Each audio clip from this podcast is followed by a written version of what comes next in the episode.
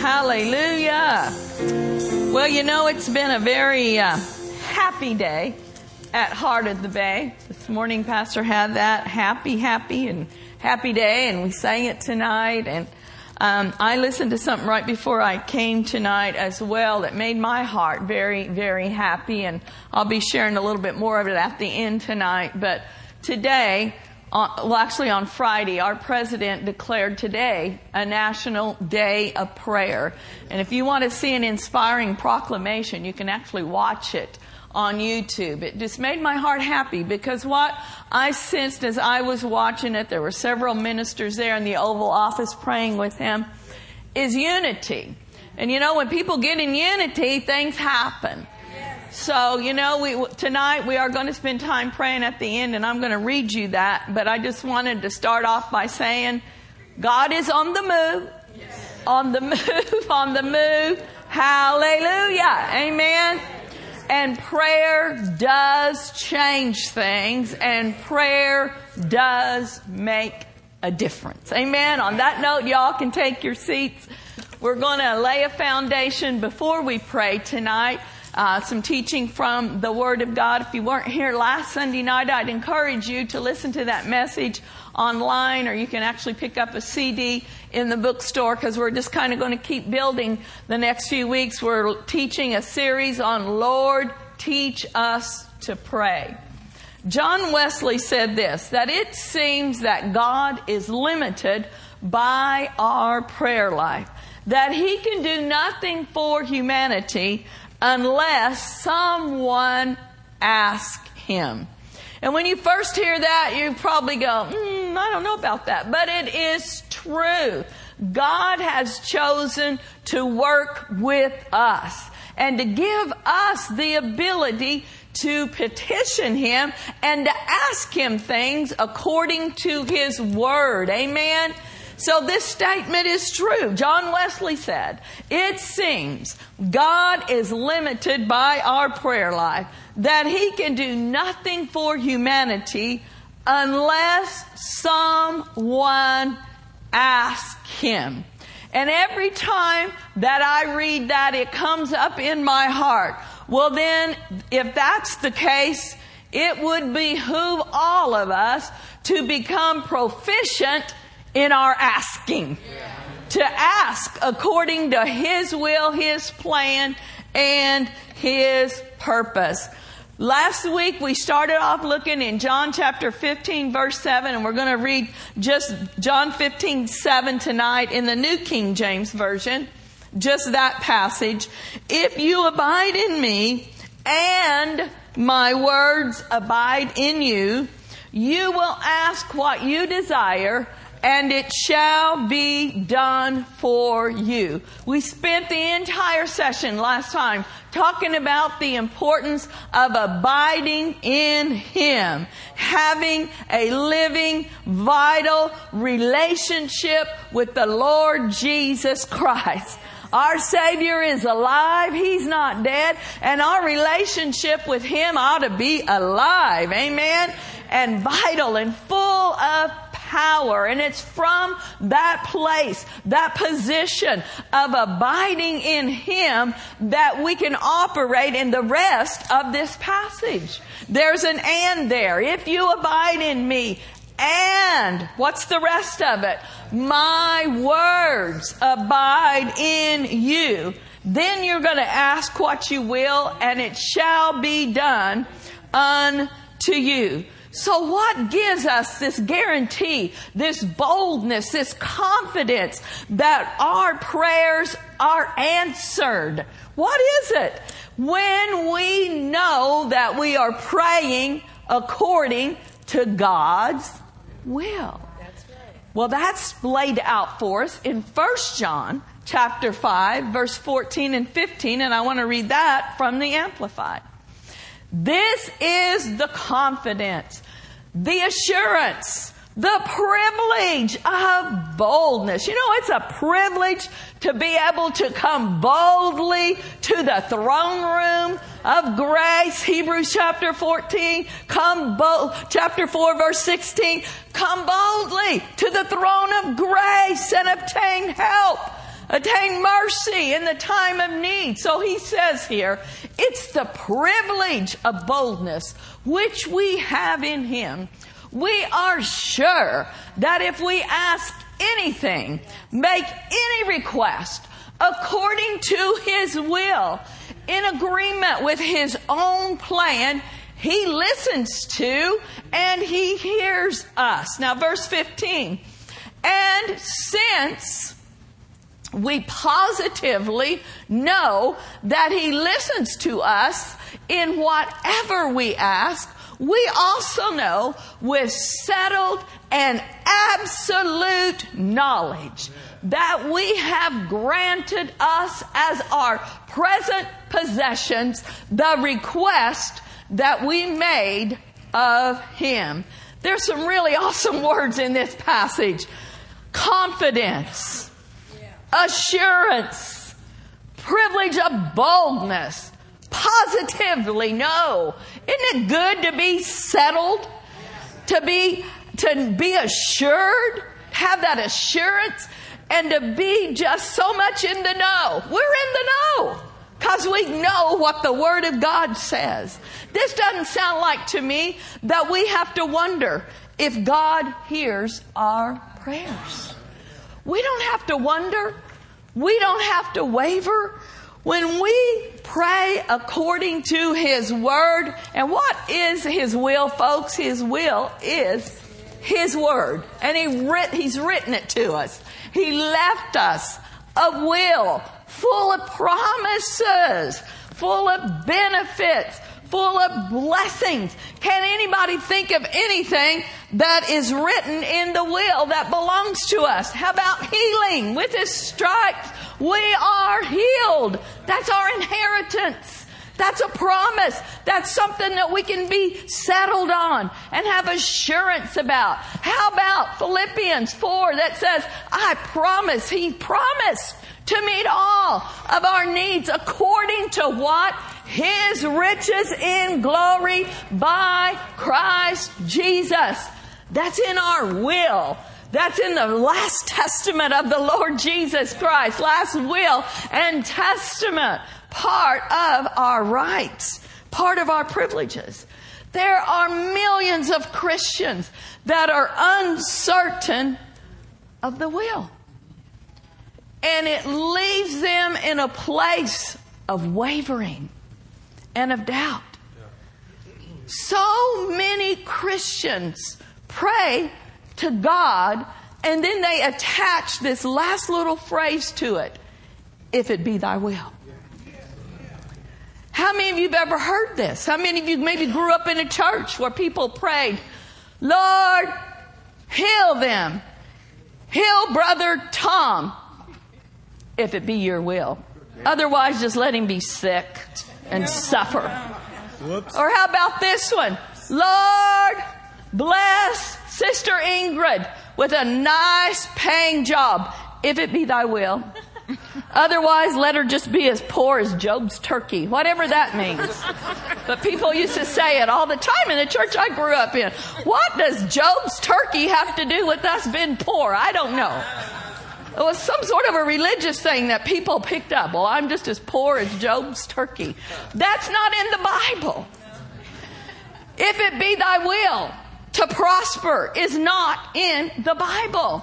The only time that we ever attach, if it be thy will, to a prayer is when it's a prayer of consecration, when it's not written in the will. If you want me to move to wherever, you know, I will. If that is your will, where you're asking for him to give you an assurance, because you're not sure. But things that are written, we can be sure of. And if we don't know the word, we live in a state of never, never land. How many of you ever watched Peter Pan? The Lost Boys in Never, Never Land. There's some Christians like that. They're just totally clueless and lost as to their identity in Christ and to what He has promised. So they're living in never, never land. What will be, will be. Que sera, sera. If you take that attitude, guess what? The devil is gonna beat your brains out. We gotta know who we are. We gotta know it is written. The devil will come. He comes at all of us. He came to Jesus, our Lord Jesus Christ. And when he started laying out these temptations to Jesus, if Jesus would have just kind of went, well, I don't know. Maybe he's right. Maybe, maybe I should think about that. No, he had to immediately say, no, it is written. That's not what the word says. That's not what's written about me. And I'm not going to do what you're telling me to do, devil. Yeah. We have to know what is written. Do y'all want to have great results in your prayer life? I know you do. Do you want to have a fruitful prayer life like we talked about where it, you're just getting answers and there's abundance and things are abounding? then that's why we have to find the scriptures that cover our case. Yes. You know, the Bible tells us over in James chapter 4, verse 3, and unfortunately, this again is why many people don't see answers to their prayers. This passage says, You ask and you do not receive. That's not God's will. He doesn't want us asking and not receiving. Didn't we just read in 1 John chapter 5 that we are, that when we ask according to His will, we can be bold, confident, and have assurance. But He says here, you ask and do not receive. And why is that? Because you ask amiss that you may spend it on your own pleasures.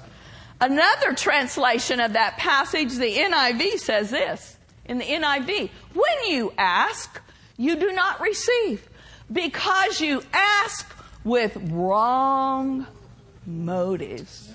Woo! That's something to stop and think about. You ask with wrong motives. Why? That you may spend what you get on your own pleasures. Selah. Stop and think about it. We're asking God to prosper us, and we can see that it's in His will, but what is the heart motive? Do we want to get prosperous so we can buy a, a condo in Hawaii? Nothing wrong with that. Or, or buy a yacht? Nothing wrong with that. But if that's the heart motive, that's asking amiss. Yeah. When we are asking God, according to His Word, to meet our needs and to supply abundance in our life, the first heart motive ought to be so I can be a blessing. So I can give more into the kingdom of God. The heart motive in asking for things which are promised to us is found in Matthew 6:33. Seek ye first the kingdom of God and his righteousness. And then what's going to happen? All these things will be added unto you.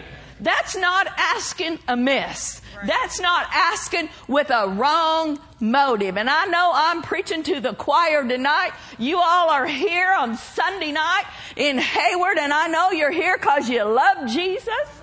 You want to see prayers answered. You want to see people born again. You want the kingdom of God to be furthered. You want to be a blessing. Eh, right? Am I, am I in the right place? I thought so. So I know this scripture does not even apply to you. But there are people out there that are asking things outside of the Word of God, and then when it doesn't happen, they get mad and they blame God. There's lots of flaky requests going on out there. Some people got into this, well, you know, you can name it and claim it. Well, we know according to the Word of God that we can claim the promises of God. And we can claim things. We just explained that. But there are people that they see somebody that gets a new car and they're like, you know what? They don't say, I want a car like that. I claim your car. I want you to give me that car. And they go around and they walk around and lay hands on it. I'm claiming your car in the name of Jesus. And they may even start dropping faith hints. You know, I've asked the Lord to move on your heart to give me your car. That is not faith. That is manip- manipulation. manipulation. And that's not scriptural. Or how about this one? A single man walks into a church and he sees this beautiful gal on the other side of the church. Oh, and he's like, okay, I'm claiming her in the name of Jesus. That's my future wife. I claim her in Jesus' name. But the only problem is, beautiful lady is already married. That's asking a miss.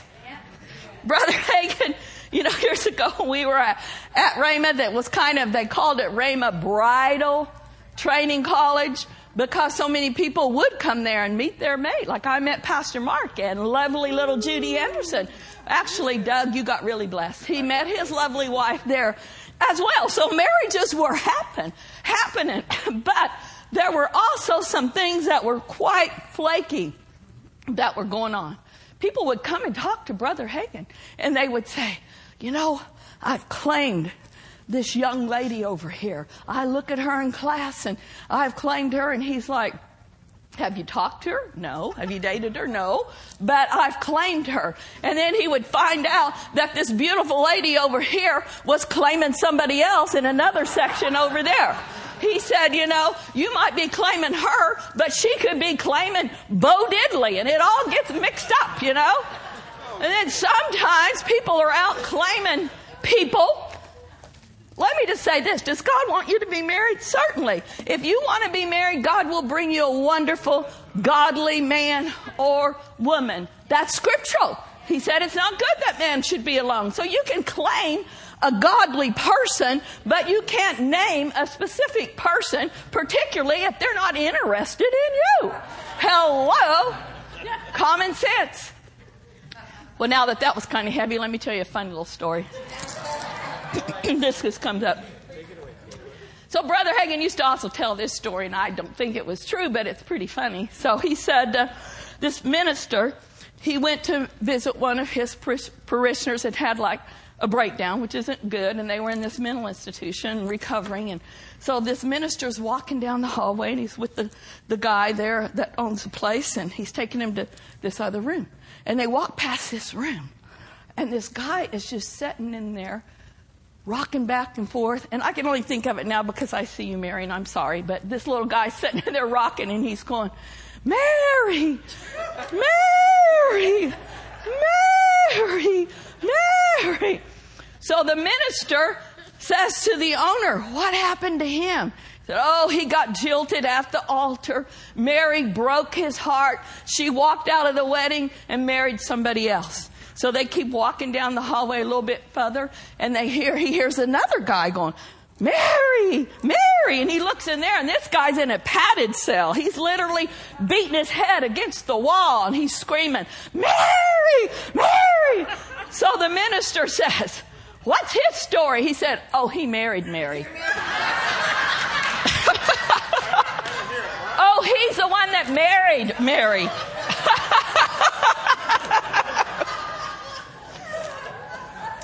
what that have to do with my message, I don't know. But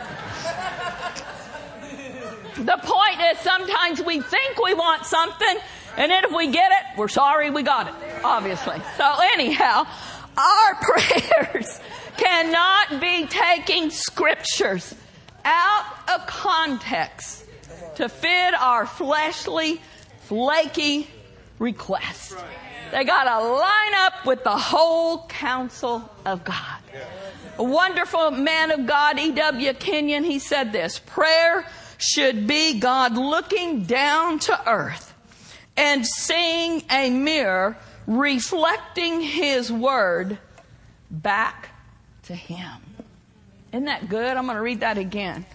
Prayer should be God looking down to earth and seeing a mirror reflecting His Word back to Him. That's how important it is to pray according to the Word. John 15, 7. If you abide in me and my words abide in you, what's the rest of that? Ye shall ask. So we've got that we're abiding in Him. Our relationship is good. His Word is in us in abundance. Now we're ready to ask. Listen to these definitions of ask from Strong's. To request, to bring a petition. The word usually describes a person making a request of someone in a higher position. For example, like a child asking a parent or a person going to God. God wants us to ask Him. Do you, if you have more than one child, maybe you discovered this, that some kids are better askers. I just don't know how that is. Some kids are just naturally born aggressive and not afraid to ask for what they want. And they will build a case. They'll do their research and sometimes even quote you scriptures uh, why you need to grant their request.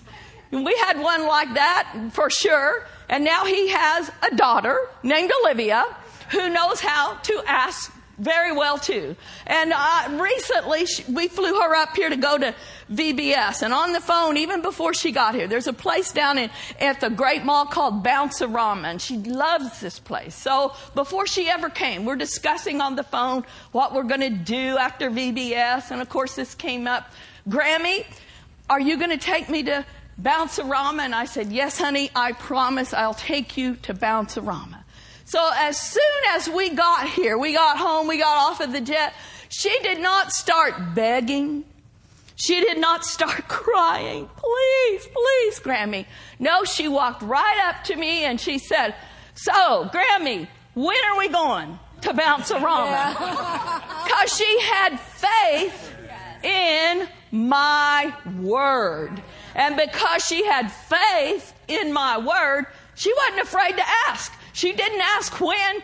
I mean, she didn't ask if, she just wanted to know the day because Grammy said, and that means it's going to happen. When we go to our Father, we ought to have that kind of confidence to just ask because we love Him and we know that He loves us and He wants to do good things for us. He wants His kids to be good askers askers are receivers. And God's not opposed to us asking Him based on His Word. What does Isaiah chapter 55 verse 11 say? It'll put it up on the screen. Isaiah 55 11. So shall my words be that goes forth from my mouth. It shall not return to me void, but it shall accomplish what I please, and it shall prosper in the thing which I sent it. As I was reading that the other day, I saw, you know, it says there, prosper in the thing, so that means we can send the word to situations that are going on. We can send the word to Texas. We can send the word down to LA where those fires are raging and the word will not return void. But the word will also prosper in people. You can send the word to people. Speak the word over them. Doesn't the Bible tell us in Psalms 107, it says in uh, verse 20, He sent His word and healed them and delivered them from their destructions. That's not asking amiss when we're speaking the word over people and over situations. I got this little acrostic for the word ask, and we've already been talking about this, but I want to emphasize it. The word A in ask could stand for assurance, certainty, confidence, and guarantee. The word S stands for steadfastness, I looked that up. Steadfastness definition is this. Not changing. Not being fickle or wavering. That's good, isn't it? So that's how we're supposed to ask. Not being fickle, not changing, not wavering, steadfast. And then the letter K stands for knowledge. Knowledge. The act of acquiring understanding. So we're tonight acquiring understanding. We're getting knowledge of how to pray effectively. Amen? And when we pray in line with the word, it will and it does make a difference. James chapter 5 verse 16. Out of the Amplified. Let's just look at the last part of that. All that other is good. If you need to confess your sins, if you need to repent, if you need to forgive somebody, do the first part because that can affect your prayer life as well. But we're centering in right here where it says, the earnest, heartfelt, continued prayer of a righteous man makes what?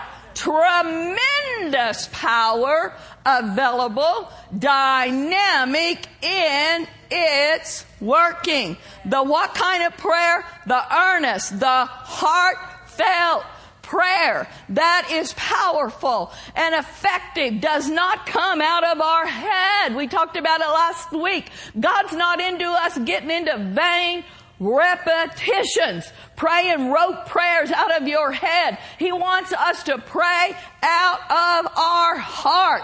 Get in touch with what the Spirit of God is prompting you to do and prompting you to pray. Prayer really does not originate here. It originates with Him taking what's on His heart and dropping it down into the heart of His people. And He's looking for somebody that will open their mouth and speak those things that He's placed in their heart. The earnest heart felt continued prayer. Of what kind of a man? A righteous man. One who knows who they are and where they are seated. Where are we seated, folks? We are seated far above all principalities and powers and the rulers of darkness. We do not pray from a position of defeat. We don't pray from a position of, oh, look what the devil is doing. No, we take our place far above, seated together with Him, our Lord Jesus Christ, in heavenly places. And the higher, the higher you will ascend in me, the bigger I get and the smaller the problems and the issues going on on earth become. So bandre setaha. So ascend. Ascend and take your rightful place. Your seat of authority. And when we do, tremendous power is available. Dynamic in its working. Dynamic comes from the same root word in the Greek that we get dynamite from. What's dynamite do? Dynamite blows things out of the way.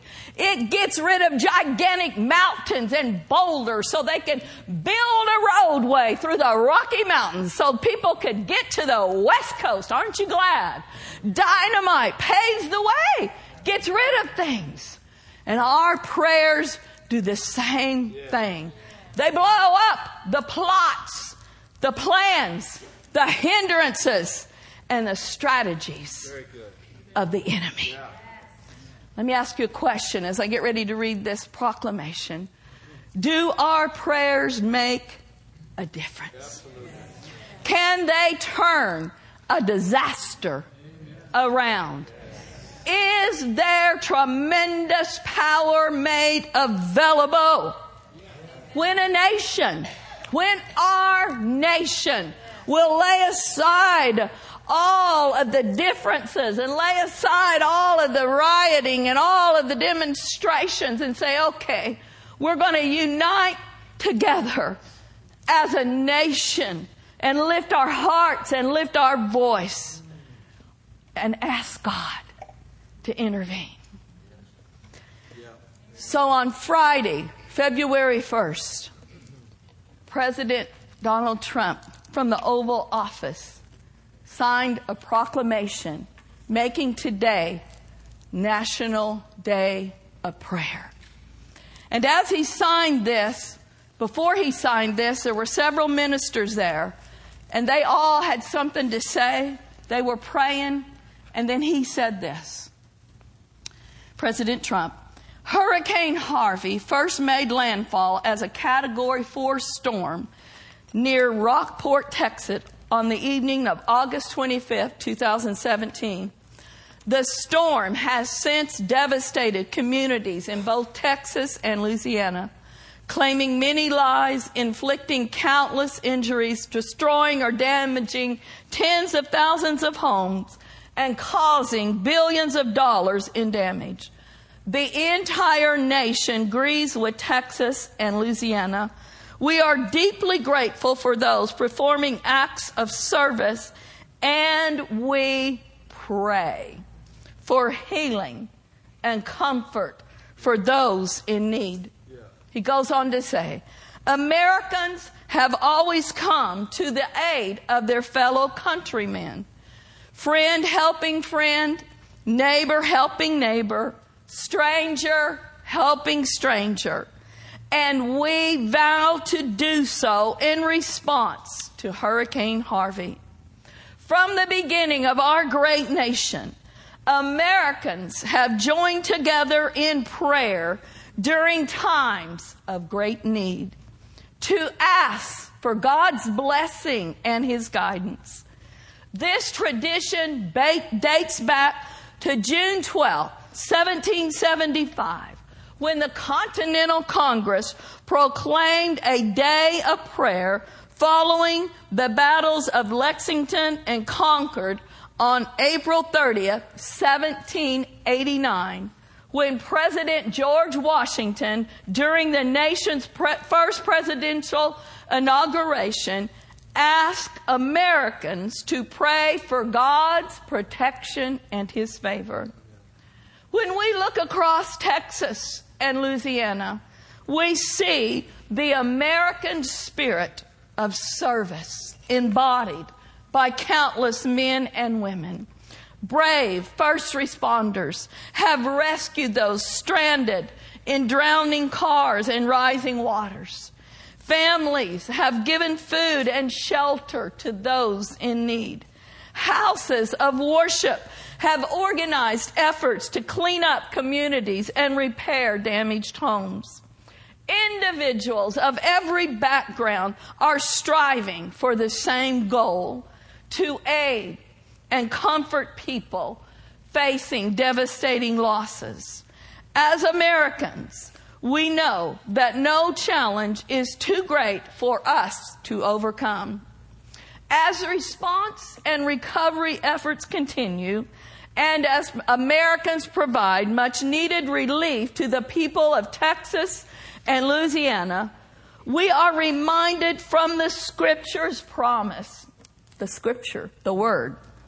God is our refuge and our strength. He is a very present help in trouble. Our president quoted the word. Goes on to say, Melania and I are grateful to everyone devoting time, effort, and resources and to the ongoing response of recovery and rebuilding efforts.